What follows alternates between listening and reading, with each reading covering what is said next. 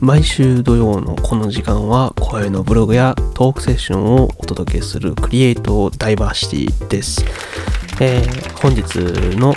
声のブログなんですけれども、お酒について語ろうかなと思います。えー、まあ、二十歳以上になればお酒が飲めるということで、最初に飲んだものって何か覚えていますかね？二十歳になって最初に飲むものです。僕はですね日本酒を飲んだんですよ。これね意外だなってよく言われるんですけれどもあの家族の影響があって日本酒を飲むようになったんですよね。でそこからいろんなお酒を飲み始めて、まあ、もちろんビールだったりとかワインとか飲んでいてで最近だとビールでも海外のビールドイツだったりイギリスだったりといろんなビールを飲んでいてでウイスキーにもハマってきたんですよね。これがねなんか初めてなものなんで結構ウイスキーとかまあ泡盛とかも飲んでいるんですけどやっぱりその匂いとかね苦手かなって最初はねもしかしたら飲めないかもしれないと思ったんですけど意外とね美味しかったんですよ。うん。最初にあの本当舐める程度の原液だけ飲んでよかったらそこから炭酸であったりとかまあロックでも全然いけるっていう感じで今だとね本当にいろんな種類のお酒を飲んでいます。でやっぱりこうお酒だけっていうのもなかなか味気ないものでそれプラス料理であったり、まあ、おつまみとかですね。あると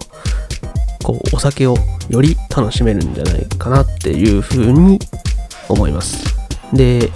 まあ、今このご時世なかなかその飲み会とか行けないとは思うんですけども僕自身そもそもそんな飲み会が好きではなかったんですよ。どっちかっていうと一人で居酒屋に行ってお店の人と話す、まあ、大将とかですね。話すっていうのが結構好きなタイプなんですよ。で一人で行く時は大体その日本酒を飲むんですよね。うん。なんかやっぱり日本酒が一番自分に合ってるなって思っていてでこうとっくりに入れておちょこでちびちびと飲むっていうこのスタイルがですね非常になんかいいなっていうふうに思ったんですよね。でその、まお酒楽しむって何なんだろうなっていうふうに思ったんですよ。もちろんその飲み会とかでまあいい感じに酔ったところでなんだろうこう例えば同窓会とかですね。まあ思い出話をいろいろするっていうのもそれはね楽しいと思います。こう一人で飲む人にとっての面白さっていうのがゆっくりとお酒を飲む。まあビールだとこうグイグイ飲んじゃうんでまあ料理にもよるんですけども一瞬で終わっちゃう。でまあ追加で頼んでどんどん飲んじゃうみたいな。風に、まあ、考えていて日本酒だったらねそんなにねグイグイいけないんですよね。やっぱ度数高いんでうーんとゆったり飲むとそのその時間飲んでる時間っていうのがすごく心地よく感じるんですよね。で、まあ、いろんなところをそのコロナが流行る前とかにはその奈良県とか群馬県とかに行って地酒飲んだんですけど今って結構地酒の三種盛りみたいな利き酒みたいなのって流行っていてでその地元のお酒の例えば甘口から辛口までまあ5種類ぐらいあってそこから自分で選ぶみたいな風にしているところが結構出てきたのでなんかそういうのって面白いなって思うんですよ。で日本酒に至ってはいろんな酒造があるしいろんなメーカーもあるんで地元でも知らないお酒っていうのがどんどんあるんですよね、まあ、そういうところはなんかビールとかウイスキーとか、まあ、泡盛とかとはまた違う楽しみにもなるんじゃないかなと思います。今までこう飲んできた中でだとなんだろうな。まあ全部美味しかったんですけど微妙に違うんですよね。うん、本当になんか微妙に味とか、まあ、香りとかあと見た目ですねこうお酒日本酒を注いだ時の色とか実際にそのグラスとかちっこいその日本酒飲む用のグラスあるんですけど、それに入れた時とかでも全然色違うんですよ。これがね、面白いんですよね。もちろん全然味はね、味も若干違う。だから一つ一つに作る思いっていうか、そういうのすごい伝わってくるなと思っ、もう日本全国の日本酒を制覇したいなって思うんですよ。それもまた一つの楽しみかなって思います。で、まあ、春だと花見とかで、まあね、よくお酒飲むんですけど、その花、花見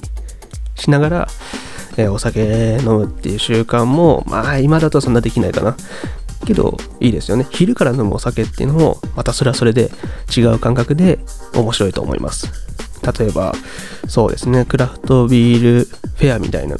まあ、あるんですけども、そこだと、もうほんと天気のいい日とか、お酒飲むと、これが美味しいんですよ。で、そういう時は大体ビールとか 飲んじゃうんですけど、なんだこの喉越しがね、こうスッときて、うまいって思うんですよね。うん。だからね、お酒はね、なんかその、なんだろう、今まで、例えば日本酒ばっか飲んでましたっていう人でも、たまにそのビールとか、まあワインとかでも全然いいんですけど、切り替えた時の楽しみ方っていうのがどんどん増えると思います。それに合わせて、おつまみを、ま買ったりとか、作ればいいってなるので、もっともっとお酒のことを知ってほしいな、みたいな風に思うんですよね。で、結構いろんな種類の飲むと、買う量も若干増えますよ。ただ、それもまた楽しみな一つで、自分の家でバーを作れるぐらいの、まあそこまでいかないですけど、っていう楽しみもできるんで、これね、ぜひともやっていただきたいなっていうふうに思います。本当お酒好きの人とか、全然いいと思うんで、まあ本当これからお酒飲む、まあ、全然飲めないよっていう人でも、チューハイとか、そのレモンサワーとかってもありますから、あの、あまりハメを外さない程度に飲んでいただくと楽しめるんじゃないかなっていうふうに思います。ということで、本日の声のブログはですね、お酒の楽しみ方についてちょっと語っていきました。